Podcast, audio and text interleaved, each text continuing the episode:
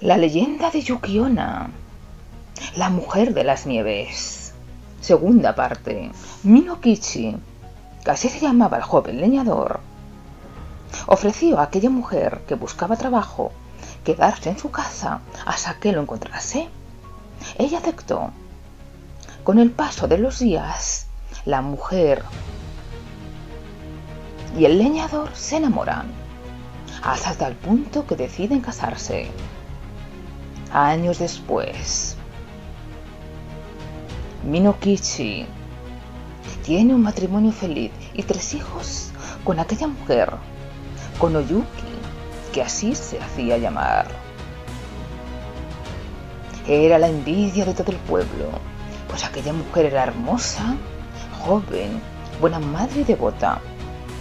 Pero había algo que inquietaba al leñador. Él había envejecido con el paso de los años, pero su esposa, por alguna extraña razón, se mantenía igual de joven. Era como si el tiempo no pasase por ella.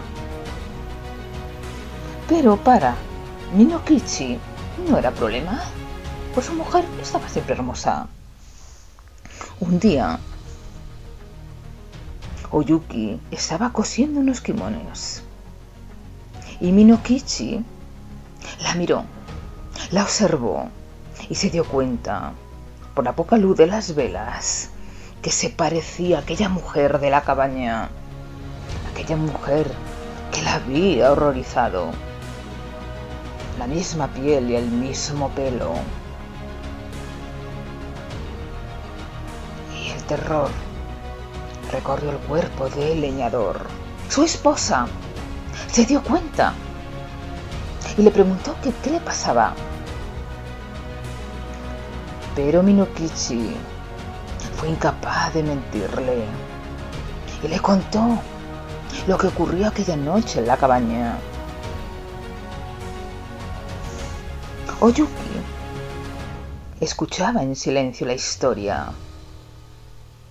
Cuando terminó su relato, con una mirada llena de pena, dijo que ella era aquella mujer y le recordó su promesa y le recriminó haberla roto, pues él ya no era joven, había envejecido. Debía matarlo, pues la promesa ya no existía. Pero fue incapaz de asesinar a su esposo.